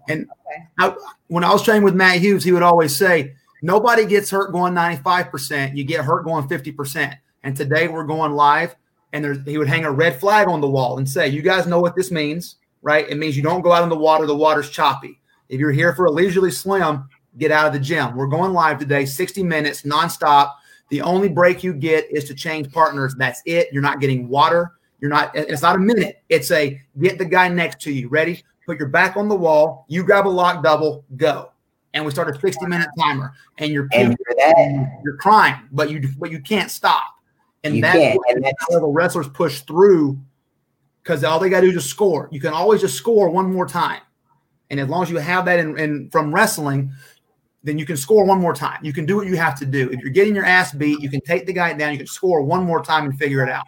Wow, I, I never knew. Like that's why I know some of our, our viewers are boxing fans. You know, some of them are trying to. I think a lot of uh, what I what I really I was excited about the show because anybody everybody watched the UFC. I know they did, even boxing fans because they were just like, dude, like we need to watch. You know, um, live combat sport. You know, and being that this was it, that's a big reason I wanted to do the show to understand, to learn a little bit more, and, and to become a fan too of of, of MMA um, because of understanding these these these variables. You know, that you guys are talking about. But that's interesting because I didn't know. I never knew like that, that, that, and that's part of the training. You know that that you guys do in wrestling. that a lot of that is just a a you know those red flag practices those are those mental moments where people are going to say i'll that's why i'll i'll choose the wrestling foundation not necessarily i mean obviously from the skill set itself but those are mental practices where again you don't have the option to quit so if you quit on yourself you quit on your team you quit on your team you're off the team you know what i mean that type of thing so you just have to keep digging deep digging deep because you can't quit on your team and you can't quit on yourself, especially if you're a valuable part in the lineup, you know what I mean, as far as the wrestling team goes. But those are mental battles. And it's one of the things that brings wrestling teams so close together Oh, because the season's so long. You you gotta grind together. It's not I'll fight, now I'm off. It's it's just you know, sometimes for some people it's nonstop. It's year round because I'll go right in my international style. So it's a mental battle in that aspect that I can't quit on myself. I can't quit on my team. So when we do those type of situations, those type of practices, it's not really even about getting the workout. It's not about doing things right. It's about really trying to break the person across from you and then hoping that they don't break. Mm-hmm. You know what I mean? Because that's going to make him a better teammate, which is going to make you a better teammate. Mm-hmm. No, that's great. I love the philosophy, and I love that. If that- I lose, it's because I failed. But if I won, it's because my team and my coach prepared me to, for anything, right? And that was the lesson that you learned that makes you a man when you're a kid in wrestling. If I lose, it's because I made a mistake. If I win, it's because we all prepared properly. And it's like you're saying, you just can't quit. And in jujitsu, you can go in eight minutes in the guard. The guard. There's no guard in wrestling. It's score, score, score, score, score. Jiu-jitsu is a there's it's perfectly okay and naturally encouraged to slow it down, to take time, to catch your breath, to control, control, control. Wrestling is score, score, score. Be More aggressive, yeah. If you take him down, you have to tilt him. Once you expose him, you have to stick him. If he gets away, you got to put him back down again. If you're on the bottom, you have to reverse. You can't hang out there. You have so, to. Reverse. So am I correct in saying this? You see more explosiveness in wrestling than you do in jujitsu. There's more explosivity of, of the turning around or the use of the hip. Depends on who's doing the jujitsu. Oh, okay. Yeah. Mm-hmm. Okay. Yeah. I mean, it's, more, it's, it's more of the mindset. You know, I, I, think the difference is more of the mindset. Um, you know, like like he was just saying, uh, jujitsu, you can kind of sit back and relax mentally because you you can you, set your traps. You might know, okay, he's going to do this, so I'm just going to wait. I'm going to relax. And going back to, to Rosa, like we said, you know, he he can rely from years of maybe tapping guys out in the gym or in his previous fights that if I'm in this bad position, all I have to do is just wait. I'm going to wait it out because I know I'm going to catch this armbar and it's like that you know that sense of confidence that you have from the experience that you had where where these guys came from is a little op, uh, you know opposite where like they're saying you you have to create the pressure. You have to always be winning and scoring the points. You don't score points if you're just on your back relaxing right? Yeah, that's yeah, the opposite of how you that's how you get pinned. That's how you lose. So that's why i think a lot of people have that opinion. And i agree. I'm not a wrestler. Um, I come from karate um, but I would also say that wrestling is, you know, probably the most important base to have as a pro MMA fighter. I wish I had learned wrestling earlier. I went from karate to jujitsu and then wrestling. So, okay. you know, I'm always constantly playing catch up on my wrestling, and that's the hardest part for me. And, um, you know, it, it, I can't compare to what these guys have gone through hours and hours and hours of the gym wrestling like that. No amount of whatever I try to sprinkle in throughout the week is going to equate to somebody who has those years of experience. Yeah. Um, on the female side, there really aren't that many females that you know have also had years of experience wrestling. Uh, yeah. Besides like yeah. a Carla Esparza or Tatiana Suarez or, or some of these girls, yeah. uh, it's more of a rarity, I, I think. But I think that's why people say that that's you know the best base to have because of all these points they just made that really make you a fighter who knows how to win when the cards are down and when you're losing the round. Mm-hmm. They know I can score that point. Where a jiu-jitsu fighter or a karate guy might think, okay, well, I'm just going to hang out and wait and maybe throw up this Hail Mary. Maybe I get it, maybe I don't. Wrestlers yeah. are more of that. I'm going to create, I'm going to get it. Yeah. I don't have it, but I'm going to get it. No, there's not as much, there's, there's no. Go ahead, Zed. Go ahead, Des. There's, there's no conceding, you know, and yeah. obviously there are offensive uh, jujitsu um, practitioners. They're guys that are just go go and get their, you know, those smash and pass guys. Those are guys that are very offensive in their jujitsu game. But there's there's no conceding any positions in wrestling. You go to your back, you lose, which is basically like you getting submitted, which is basically like you quitting. You know what I mean? There there's there's always a, a fight because you don't want to give up the points. So you're just constantly in search of your next points, which is me as a coach is I'm always telling my wrestlers like if you're always looking to score points from every situation, you're going to put yourself in you're going to give yourself an opportunity to win that match. And if you take that into an MMA fight uh, with a wrestling mindset, if I'm looking to score points in every situation, now we're talking total MMA. If I'm looking to enter with my hands uh, you know, to set up with my punches and then level change and get to the the shot if that's something I want to do. If I'm looking to, you know, set up my hands and then get to the kicks and that's something I want to do. If I'm constantly looking to score points, I give myself an opportunity to win. Where if I concede any of those situations where some guys may give up the takedown to advance in their jujitsu game, where a wrestler might not he's so stingy in his mind where you're not going to take me down i'm going to sprawl spin behind take your back. Then end the fight. There's just there's there's no conceding any positions. It's You know- you can't beat me I got to say, I can relate to that with boxing because I feel like that when I'm fighting, you know, when I come forward, if I put myself on the ropes, it's because I'm luring you into something. I'm not going to mm-hmm. put myself on the ropes to take a break because if I put myself on the ropes to take a break, I'm in trouble, you know, and I'm mm-hmm. showing you that I'm in trouble. I'm basically quitting. Or if I a clinch, I've never clinched in boxing. I've never clinched my opponent because I was tired. That's another. That's another quitting thing too. Because if you're clinching, like, oh, it's a technique. If you, it's not. Because if that fighter, like I knew when I won my NABF title fight, I pulled my arm down, and I hit her right in the solar plex because I knew that she clinched when she was tired, and I Correct. Yeah. for that. So it's always, but I like what you said. I'm really now I'm, I'm really fascinated with wrestling. I'll have to like pick your brains more, you know, at a later time about this. But I'd like to learn some of that just for myself because I I feel like I fight that way in boxing where I'm always looking to score. I'm always looking for the, mm-hmm. you know, and I'm always kind of like luring the person in or setting up the trap. But my point, my I'm setting up the trap to score and to dominate and Yeah. to always be the aggressor. Even when I'm boxing you, I'm boxing you, but I'm still making you fight my fight. I'm luring you into it. Yeah. So I, I I get that. And then also with the scoring, I was going to touch on earlier in wrestling, they will give your opponent a point if you're stalling. Oh, So, wow. so if you're being passive and you ignore a warning and you don't work, then they may give your opponent a point. And then also, if you're scoring points, you're dictating the match. If you Mhm. sit back and see what he's going to do, you're letting him implement his game plan. And it's only two minute rounds in high school, right? Per, per- per period. So you don't have time to let him figure it out. You have to attack, attack, attack. And touching on the team uh, aspect that Des had mentioned earlier, your your team is rewarded on team points based on how you win. If you get a pin, you get six. If you if you run up a 15 point lead, you get five. If you if you win by eight or more, you, your team gets four points. And if you only if you win by seven or less, your team only gets three points. So your team as an overall team gets a championship based on how many points you score in your individual match. That's and So the harder the harder you work in your match, The team. the, the team the team wins a big trophy based on how hard you you get a medal. Your team gets a big trophy based on how hard you work when you're out there. So That's I mean that's yeah that that's that's good pressure though. You know you're what I mean? always incentivized to score at all times. Yeah. That's great. No, I love that. I would you, would you think that it's fair to say that like on a collegiate level, wrestling is the most physically demanding sport that there is, and that the training, you know, you're in better shape than like let's say the the, the football player or the basketball player. You know, it's the most physically demanding. And when you start, you can start wrestling in, in middle school, in some places, elementary school. Mhm. Um, and so kids, you know, when they're in middle school or high school, they, they know how to cut weight and they have to. They have to make weight. Yep. So they're already used to a lot of aspects of fighting before they, you know, Yeah. or start their amateur MMA careers. Um, and definitely they're professionals, which they can't, you know, start at least in Florida until they're 18, right? Right.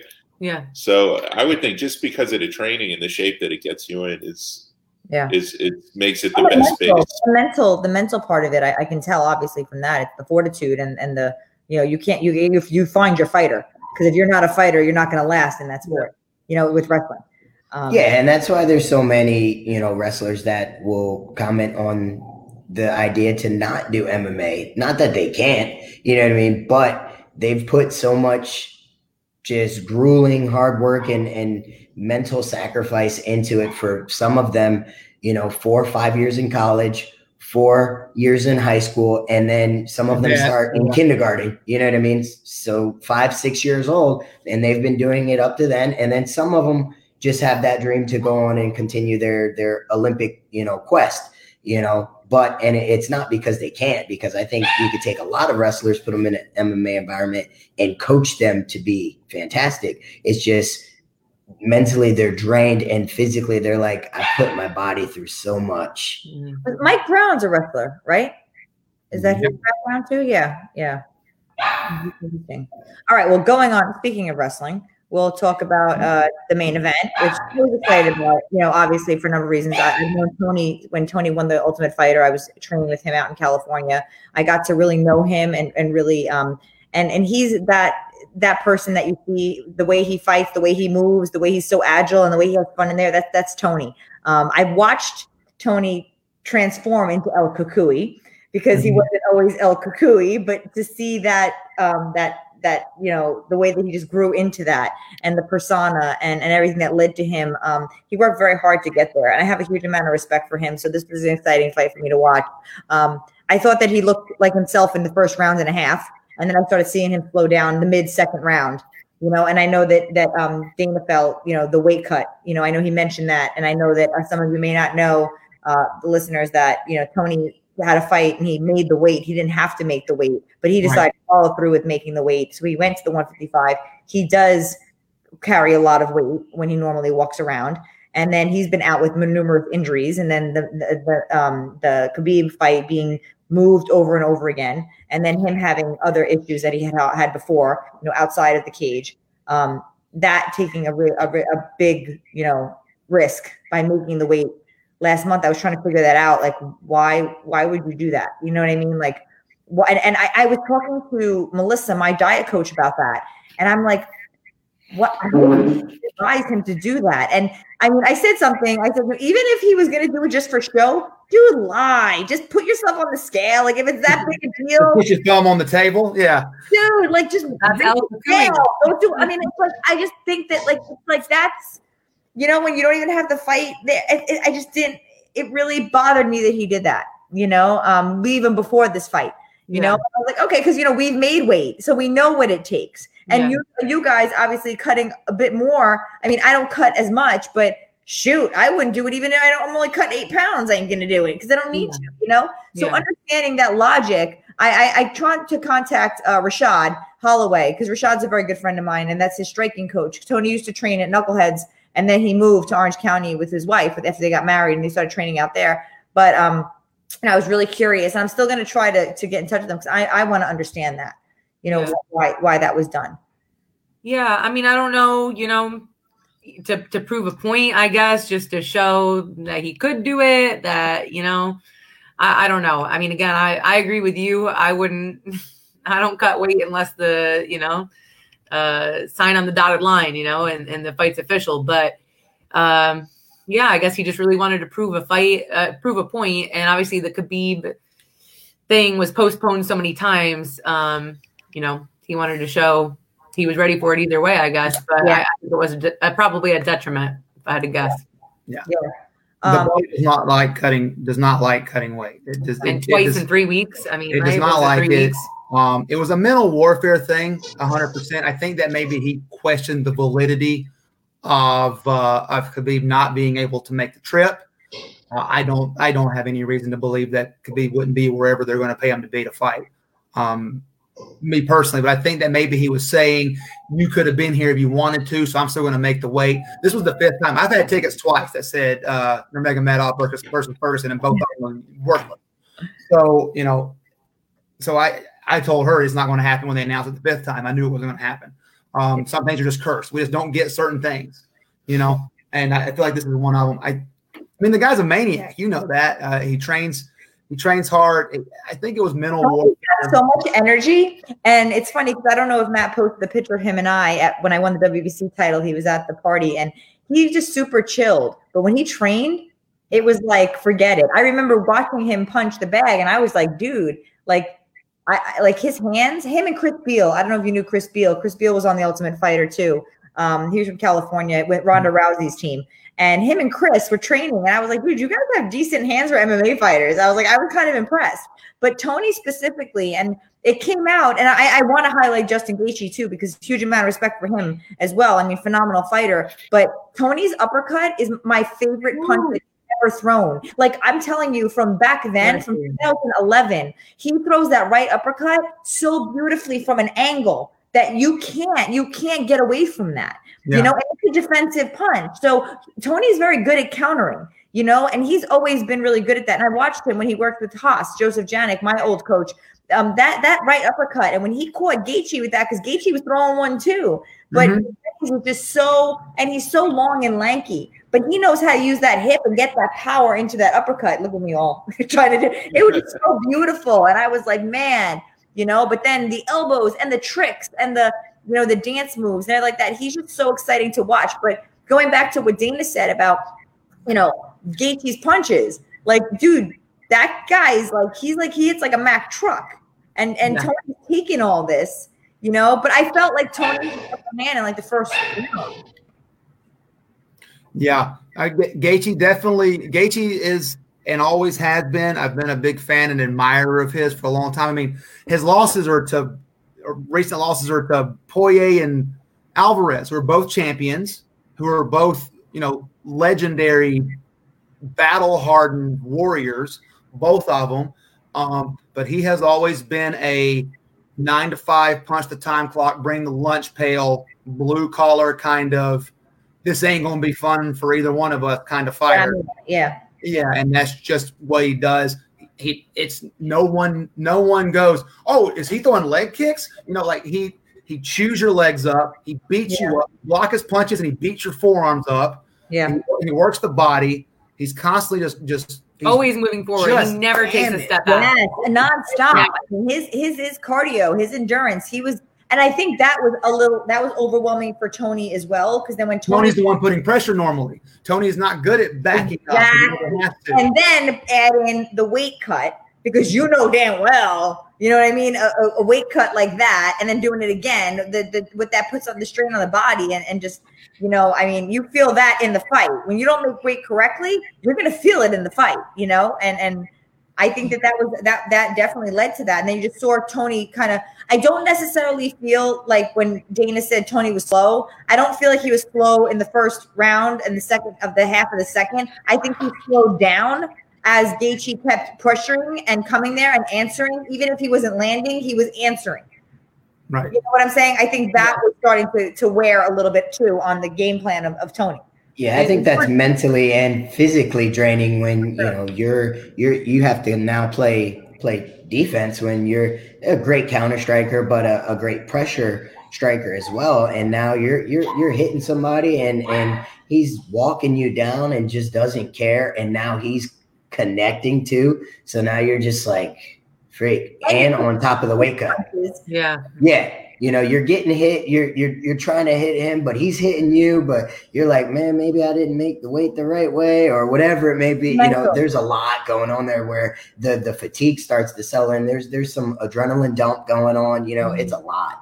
Oh yeah. And I those think- leg kicks are brutal. His leg kicks are brutal. Yeah. So bad. Yeah. So bad. And I think I, I I had heard an interview from Gaethje when the fight was first booked, um, where they asked him like, "Have you been training? Like, you know, because this this obviously wasn't a, you know, Tony's been training for Khabib for a long time, and uh, just- yeah, and, and Gaethje this was somewhat of a short notice fight, obviously. And uh, I think somebody asked him like, well, "What's going on? Have you been training? Are you in fight shape for five rounds?" And I think he kind of hesitated and paused and you know thought about it and said, "I got 18 minutes. I got 18 minutes." And so I guess he had said that before, you know, when the fight was first. so I'm guessing that maybe this took uh, Tony by surprise how good his cardio was, how he kept picking up the pace. Tony's the one that's been in camp this whole time, not Justin Gaethje. So that might have been a little bit of a mental what the hell? I'm supposed to be in better shape than this guy. Um, so I, I think that might have been part of it. Um, and yeah, there was just so many times towards that second half of the fight where uh, Justin was just throwing three or four shots unanswered by Tony. That's what I started seeing. Yeah, that's where I started getting a little bit more concerned. You know, and I was like, all right, what's going on? Like, you know, Yeah. this is not this is not good. You Yeah, know, three or four shots. Tony would swing back one that wouldn't hit him, and then you know Justin would go right back in again. So But just Tony's Tony's technique and knowing him as the kind of striker that he is, and having him watch him develop, and then even seeing him from the first, I watched him just start breaking down. You know, and his technique and his form and everything started to go. And I believe it was, you know, I believe I believe the weight cut took a toll, but I also think it was Gaethje's punches that were landing and the pressure and the I'm still in it. You know, you're not going to pull me down. I'm going to come out of here. And so, and I know Matt mentioned that he had um uh, they they said that he fractured his orbital or they, they, that is his eye socket. yeah, Yeah. Yeah. And I know he, and, and the thing about Tony, and I know uh, Matt sent me a video and he's like, you know, your friend's okay. And I'm like, Dancing in the hospital. but dude, even Dancing in the hospital. Yeah. Tony wasn't okay, Tony will make you think he's okay. Right. That's oh, he's always been like that. yeah, Like no matter his injuries when he broke his elbow and you never, I mean, we were all together. Like when we were, you know, we are all training with him, we all had the team there and we all knew, you know, but it's like he'll never let you know he's not okay. That's the, the kind he's a warrior like that, you know, and he's always been like that. But um that was that was a rough it was a rough loss to see for him. But Mm-hmm. um, I mean, what do you guys think is next? Because I know Gucci threw down the interim belt and was like, "I want the real one," and Savage. drama, you know, and, and he wants Khabib, and you know, I mean, and rightfully so. But what Gotta what have goes on from here? Well, Yeah, I that- think I I, mean, I think think- Justin. You know, first of all, Justin was uh, he paced himself in a way that I haven't seen him ever Right. pace himself in a fight, and I'm glad that he did it. And he said something about it afterwards, also. And I think he added a couple of years to his career because I don't know how long he could have gone. And I've been watching him since the World Series of Fighting down here in like 2014 or whatever. He always fought that same way. Just come forward, come forward. He, he didn't care how many shots he ate, and uh, you know, but he always he was always a great striker, and he has a wrestling background too, but he's he doesn't Yeah. use it. You know? Now, people always comment about about his style of fighting and and whether or not it's the the smartest thing to continue to fight that way. Um, so whether he changed it up a little bit and and whether that was um, due to limited preparation or whether his camp is finally starting to see it or him himself as a fighter is like I've got to make these changes. You know what I mean? But it's it's it's good to see now on on top of the you know interim title comment. You know what I mean? Obviously you, you'll feel that way because it's, it's not the you didn't beat the guy who has it but at the same time he's gonna take that belt home and he's gonna hang it up you know what I mean but uh, you know, you're, they're gonna wait. and They're gonna wait and, and try and get that that you know that fight scheduled. He wants the real thing, and and he'll look at that belt and and know that uh, he's got to put the the training in to get what he really wants, which is that the um, you know unification, unify that, and really be called the the, the champ of the division. So what what how does that fight go down? How does Khabib Khabib Gaethje? What does that look like? I think it's a I think it's a big question mark because I don't know. I mean, you guys can correct me if I'm wrong, but I mean, have we really seen uh, Justin Gaethje's wrestling um, a whole lot in his fights? You know, because of the way he fights, we don't get to see that side of him. Obviously, Never. we know how Khabib fights, but we also have seen Khabib throw his wrestling out the window and just you know just want to be a striker, just want to brawl. So is it going to go in that direction and we're just going to see the two of them stand toe to toe? Or are we going to see Khabib get the takedown? Eh, are we going to see Justin Gaethje's wrestling defense or offensively?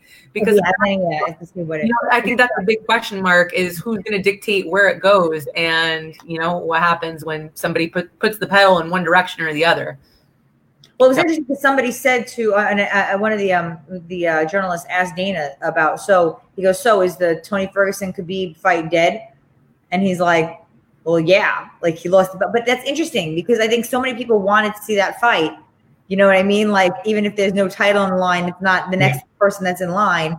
That's still a fight people want to see, and I think people may feel yeah but you can't you can't hold up the division you know exactly. I, mean, And- I would want to see it no matter what because I and that's what Gaethje said after he won is that he said, "Listen, I don't, I don't, I'm not here for the politics."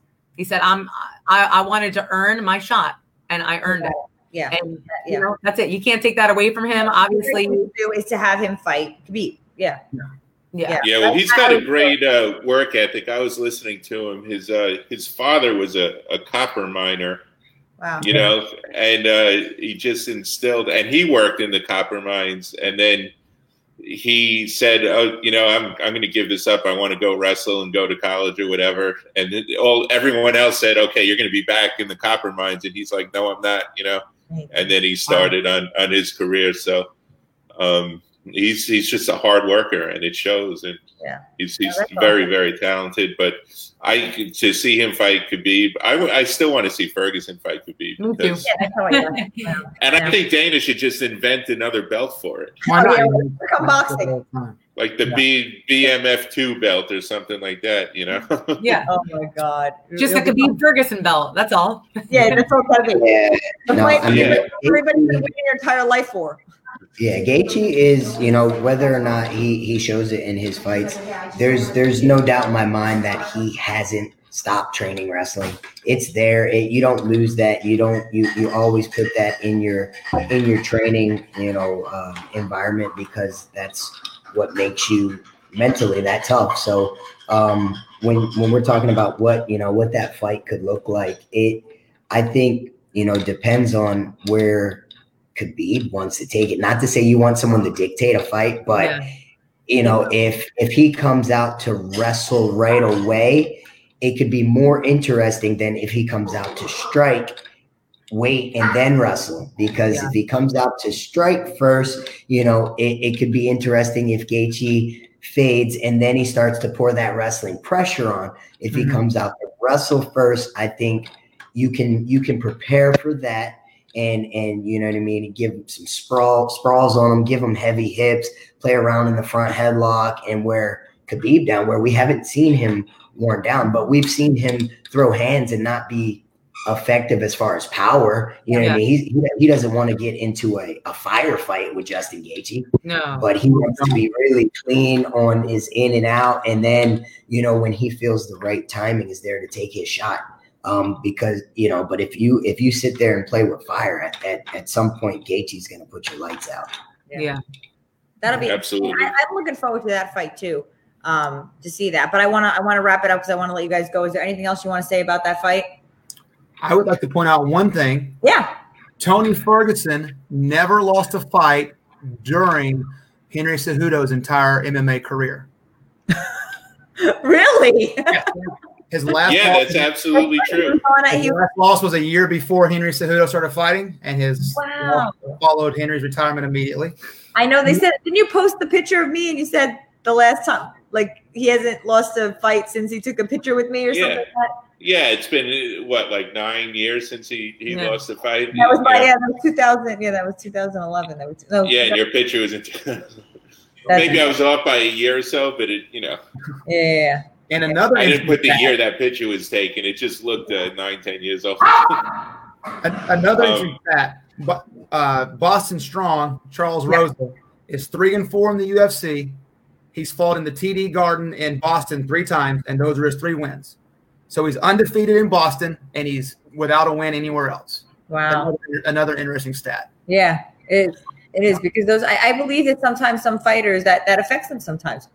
You know, hometown or fighting where they're fighting. Fought good guys in Boston too. I mean, Yeah, yeah, so it's not that not capable. What's going Yeah. on? And you know what? That's where I mean, I don't want to get this into the topic right of the day, but I work with a sports psychologist, uh, you know, and I and I've done hypnotherapy and things like that um, with my injuries and stuff like that. And I think that you know that's something to. I think that every athlete should kind of like, if it's available to them, they should consider speaking to a sports psychologist or a sports psychology coach because it's very interesting when you look at the statistics of a fighter and something like that to wonder if they even know that that's what's affecting them. And if they can get past that that can completely change their game. So i think that's something um, i mean I, I like to get deep into like psychology of fighters especially when it comes to things like that patterns. Why are these patterns still happening?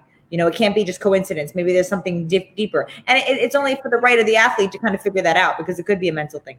Yeah. you know but um you know i'm gonna let you guys go but i mean there's we got i mean i would love to do this again because this was awesome and i love and the feedback because i feel like okay it's making sense to me the way that you guys explain it and i i hope that the viewers also um, are getting that too um but i we have the um the upcoming fights are Wow. so may 15th at the jacksonville arena again we got anthony smith and glover teixeira and then the main event and then uh may 16th Alistair overeem and walt harris um, which one of those two cards are you looking forward to the most?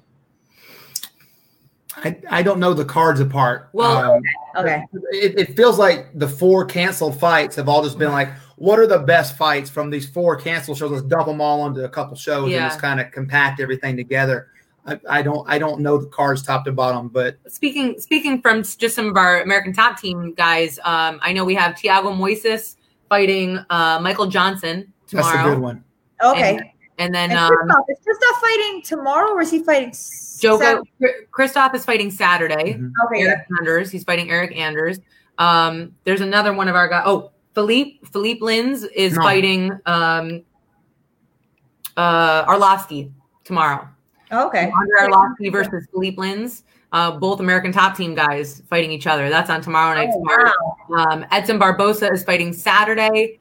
Dan Ige, I think. Is that his last Yes. name? Ige? Yeah, Dan Ige. Um, Edson Barbosa is one of our guys. Um, so, and, and obviously, Walt, you know, he's a dear friend to a lot of us. Um, so, you know, rooting for him as well. Um, so yeah, so it's, I'm excited for both the cards. I, I, there's a lot of good fights on both of them. I'm looking forward to. I'm just happy that it's back. But one thing I didn't touch on, I'll say this real quick about um, Jacare when uh, testing positive for COVID. Mm.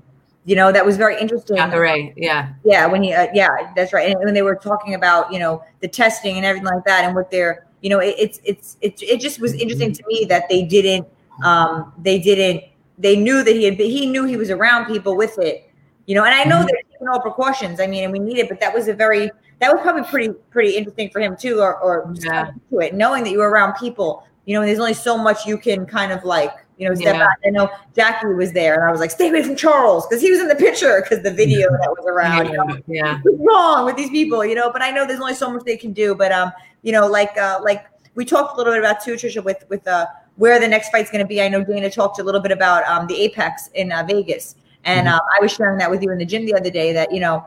Um, I, I think that they're trying to figure that out, you know, but I think it's going to be in Florida for for a bit, you yeah. know, until they can get Vegas in. But I think up, yeah. Yeah, I think that it's just been safer here. And if they have a good system, and like Dana said in the post-fight press con- the uh, interview, you know, he said we, we had we had to figure some things out and make it work, and now we we got it nailed down. So then the first one was what it was. I don't think we're going to see anything like what happened, you know, with with whoever tested positive going forward. I think it's going to Yeah. be a little bit more, um, you know, because they can't they can't risk it.